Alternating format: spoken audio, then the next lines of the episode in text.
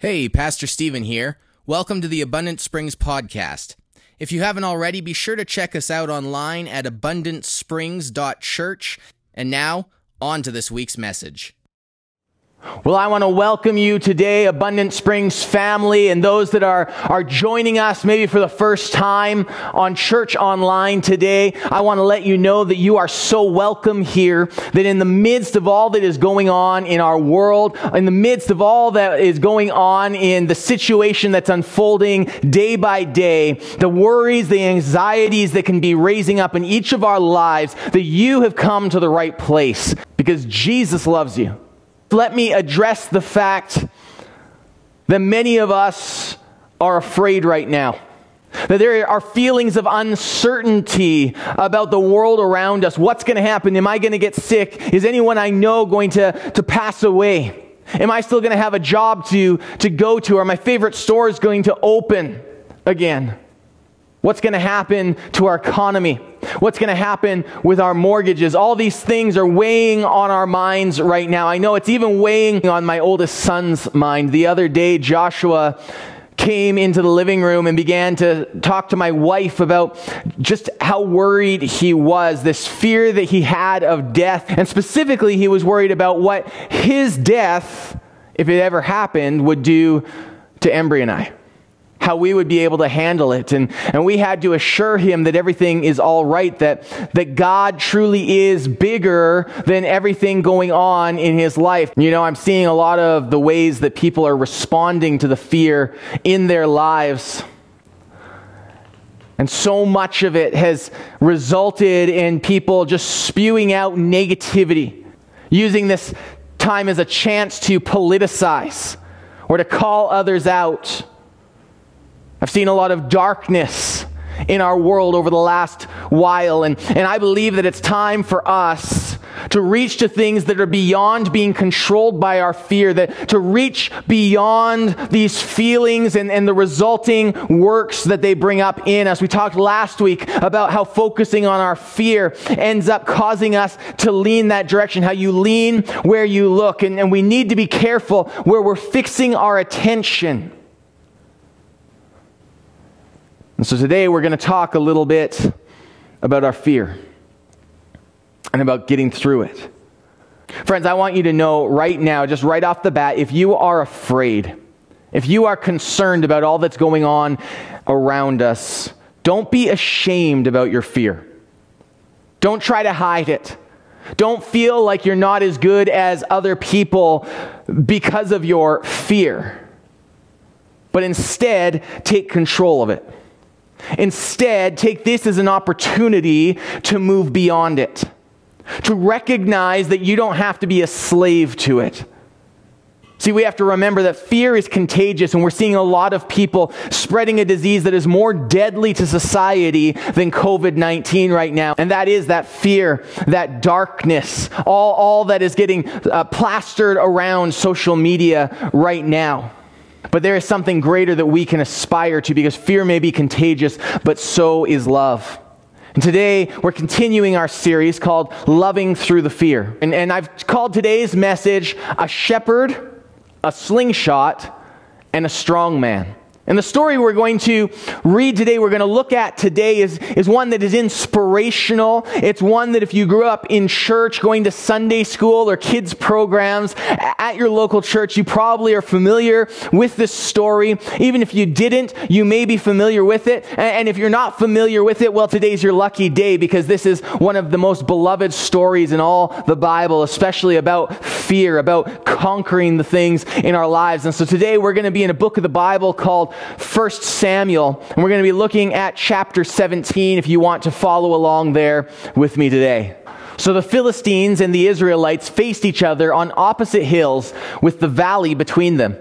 Then Goliath, a Philistine champion from Gath, came out of the Philistine ranks to face the forces of Israel. He was over nine feet tall. He wore a bronze helmet, and his bronze coat of mail weighed 125 pounds. He also wore bronze leg armor, and he carried a bronze javelin on his shoulder. Now, right now, what I want to do is I want to acknowledge how crazy this probably seems to you if you didn't grow up reading the Bible.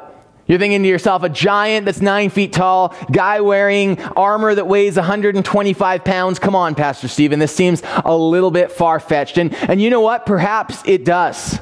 Perhaps it feels far fetched to you today. And I want to encourage you to just look beyond the weird today. Just look beyond some of these oddities of, of the details of this passage if, if you're having a hard time coming to grips with it. And I want to look with you instead at the lessons that we can learn from this, instead about what God wants to show us from this passage today as we keep on reading. Goliath stood and shouted a taunt across to the Israelites. Why are you coming out to fight? He called. I am the Philistine champion, but you are only the servants of Saul. Choose one man to come down here and fight me. When Saul and the Israelites heard this, they were terrified and deeply shaken. What I want to point out to you out of this passage is this, all right? Fear makes us fixate on a problem. We see this with many people right now, fixating on the problem at hand. It's all we see in the news, it seems like. I see people on my social media feeds that are just, they're freaking out right now because they're not sure what to do. They're not sure if they can handle this. It feels like it's so far beyond what they are capable of. And friends, that's because fear makes you fixate on the problem. It makes it so that you can't get beyond it. You can't get to problem solving mode. You can't get to the place where you can function at peak capacity because the fear in your head is causing your whole focus to get pulled to it. And as we talked about last week, where you look is where you will lean. And it just creates a cycle. And so as the people of Israel were afraid, scared spitless at this giant, we pick up again with David, who's the youngest of eight brothers, and he's been sent by his father to go and check on his older brothers who are in the Israelite army, and he's to report back on how they're doing with his father. And this is what we read as we continue on in verse 22. David left his things with the keeper of supplies and hurried out to the ranks to greet his brothers.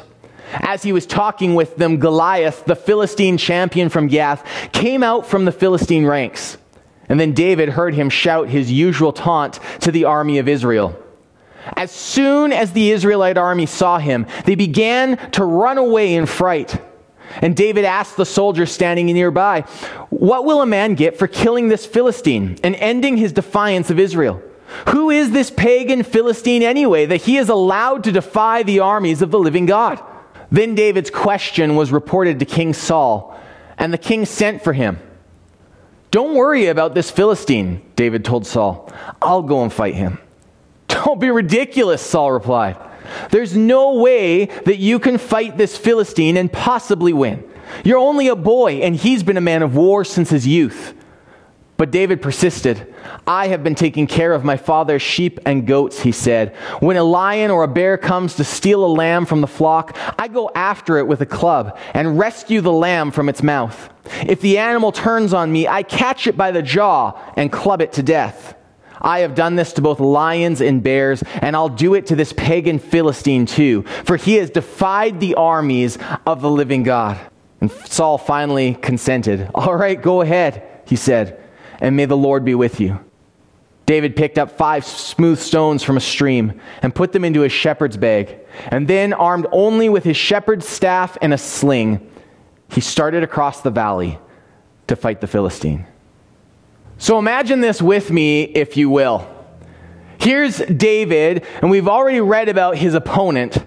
And David's weapons of choice is a shepherd's staff and a slingshot a shepherd's staff, and a slingshot. This is what David is going to fight a giant with. This is his plan for taking out this enemy that the entire army of Israel is deathly afraid of.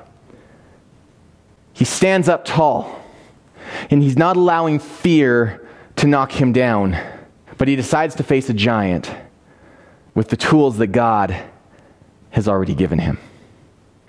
Can we just take a few minutes And what I'd, I'd, like for each of us to do right now in the chat box, if you haven't already shrunk this video so that you can see the chat box and put in an alias there so that you can follow along with us if, if you're on Church Online.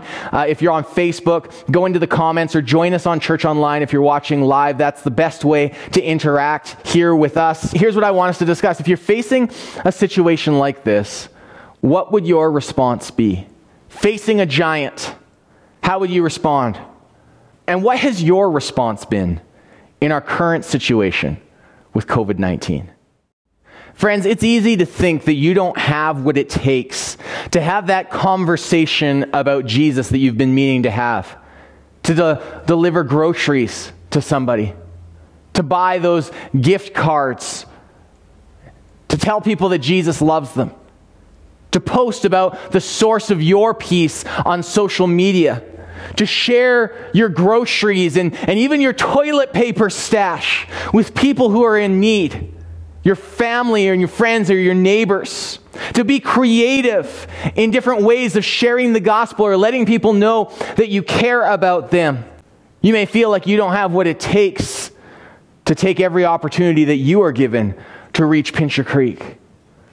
But, friends, writing from a Roman prison, listen to what Paul wrote to a fellow Christian worker named Timothy who was struggling with his fear. He says, For God has not given us a spirit of fear and timidity, but of power, love, and self discipline. So never be ashamed to tell others about our Lord. And don't be ashamed of me either, even though I'm in prison for him, with the strength that God gives you. Be ready to suffer with me for the sake of the good news. God has not given us a spirit of fear and timidity, but of power, love, and self discipline. That fear that's holding you down, that fear that's choking you out, that fear that's causing you to react in negativity and to lack love is not something that God intends you to be a slave to, but instead recognize the truth that God has not given us a spirit of fear and timidity, but of power, of love, and of self discipline. And so don't let that fear that you've been experiencing hold you back from doing what's right. Don't allow the fear that you've been experiencing to be your master. Yes, live with wisdom.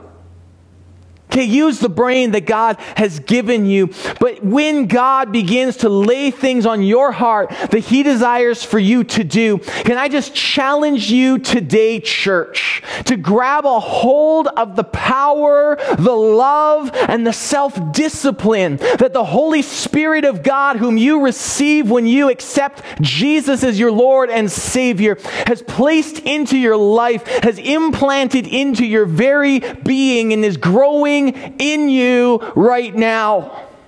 Can you do that? Can you do that? A couple of things stand out to me beyond just the fact that, that God has not given us a spirit of fear and timidity, but of power, love, and self discipline. And it's actually a couple of questions. The first is this What is the source of our power, our love, and our self discipline? Where, where do these things come from? How can Paul be telling Timothy that he needs to step out in these things. Why would Paul be exhorting this young man to tell others about Jesus and to step into sharing the good news of Jesus, even if he would experience suffering in life? What's the trick here? What's going on here? Well, we receive the answer to this a couple of verses later in the book of Timothy where we read, And now he has made all of this plain to us by the appearing of Christ Jesus our Savior. He broke the power of death and illuminated the way to life and immortality through the good news. Did you hear that, friends? Our ability to step into power and love and self discipline, to overcome fear, it comes through the birth life, death, and resurrection of Jesus Christ. See, God's intention was never for the world to stay the way that it is today. He made a very good world, but because of Satan and because of sin, death and sickness and disease and disharmony and brokenness made their way into the world that we live in. You want to know why COVID 19 exists today? It's because of the curse that sin brought into the world. It broke the relationship that was always meant to exist between humanity and God and between people and other people.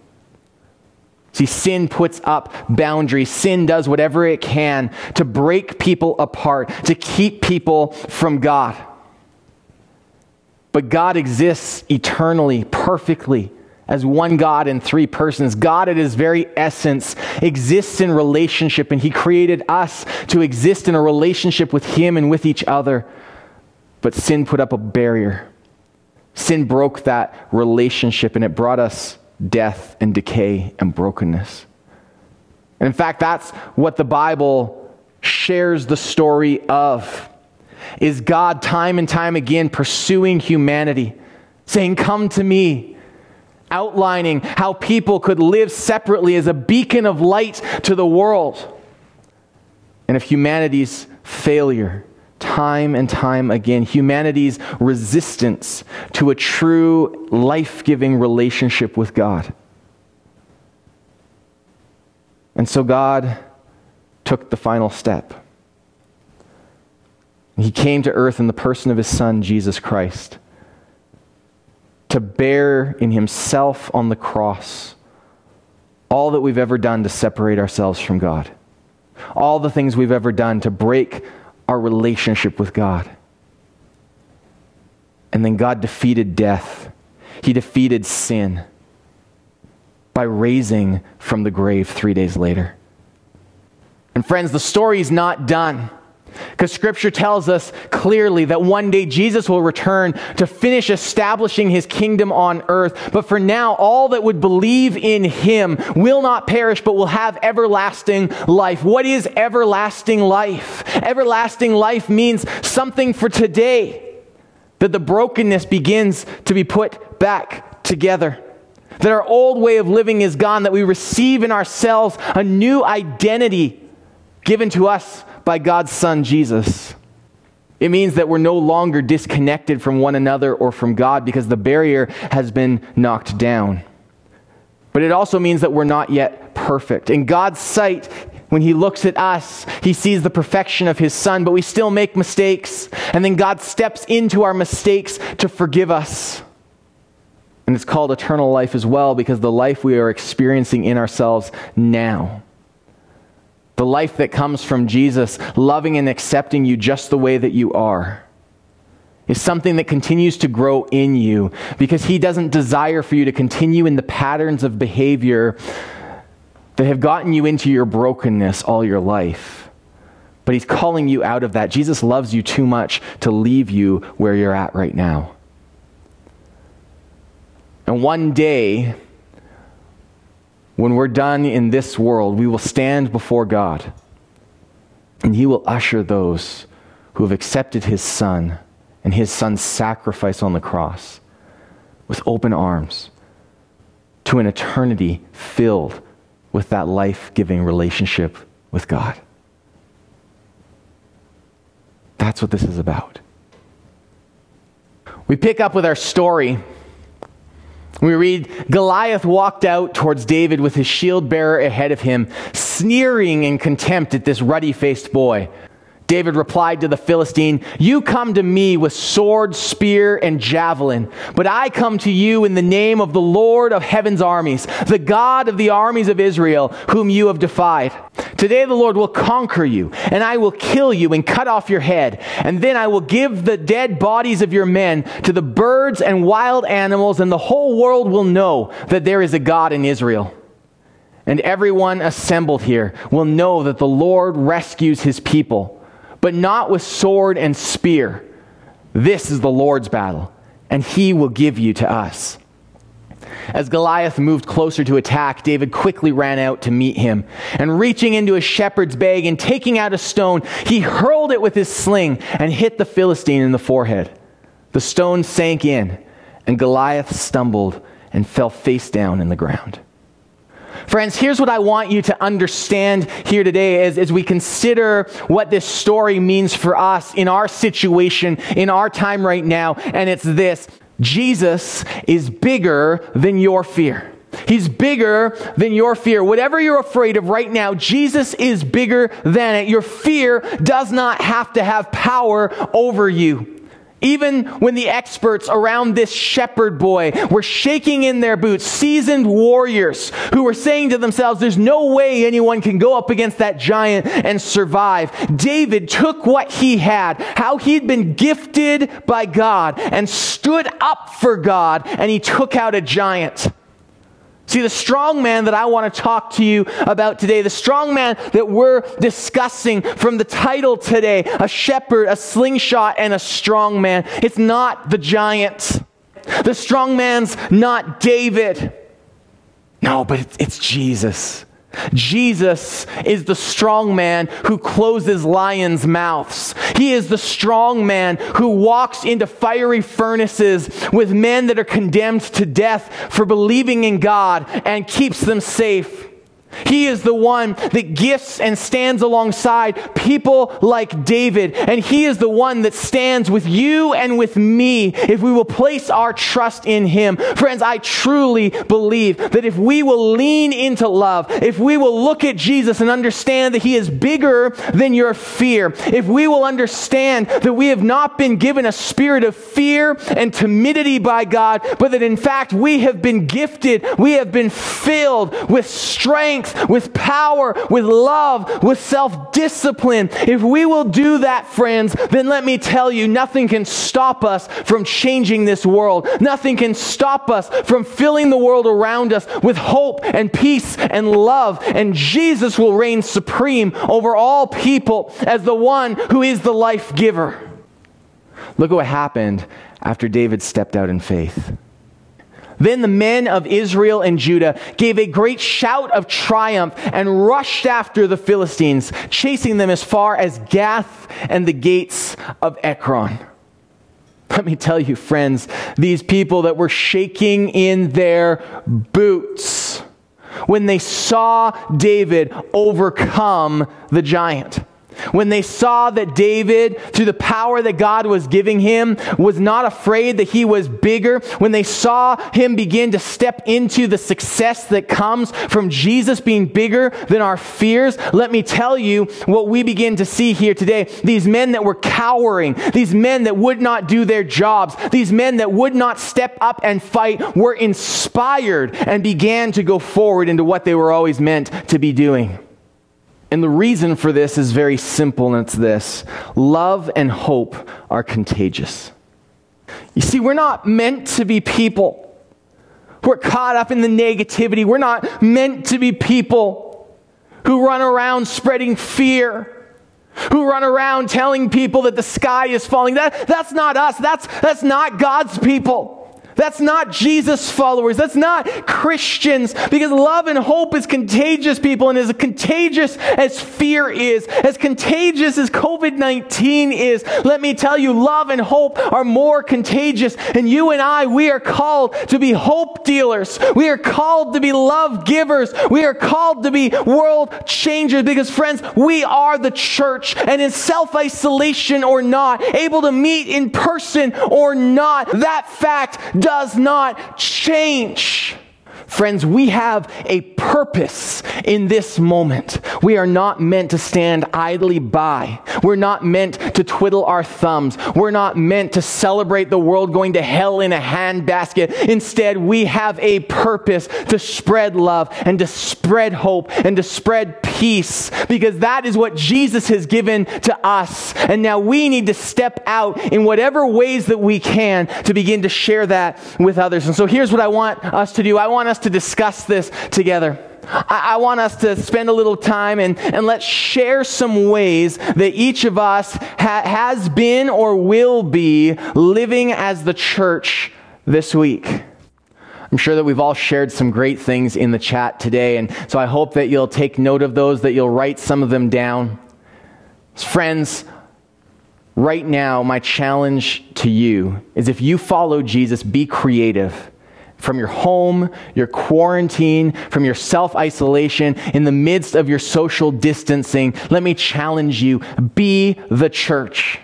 Be the church. Whatever you can do, step into it and be the church because we need to make an impact in our world. We have an opportunity to impact positively our community. People that we would never reach before. Uh, the busyness is gone for many of us. The need is there in all of our community. So step into it and be the church.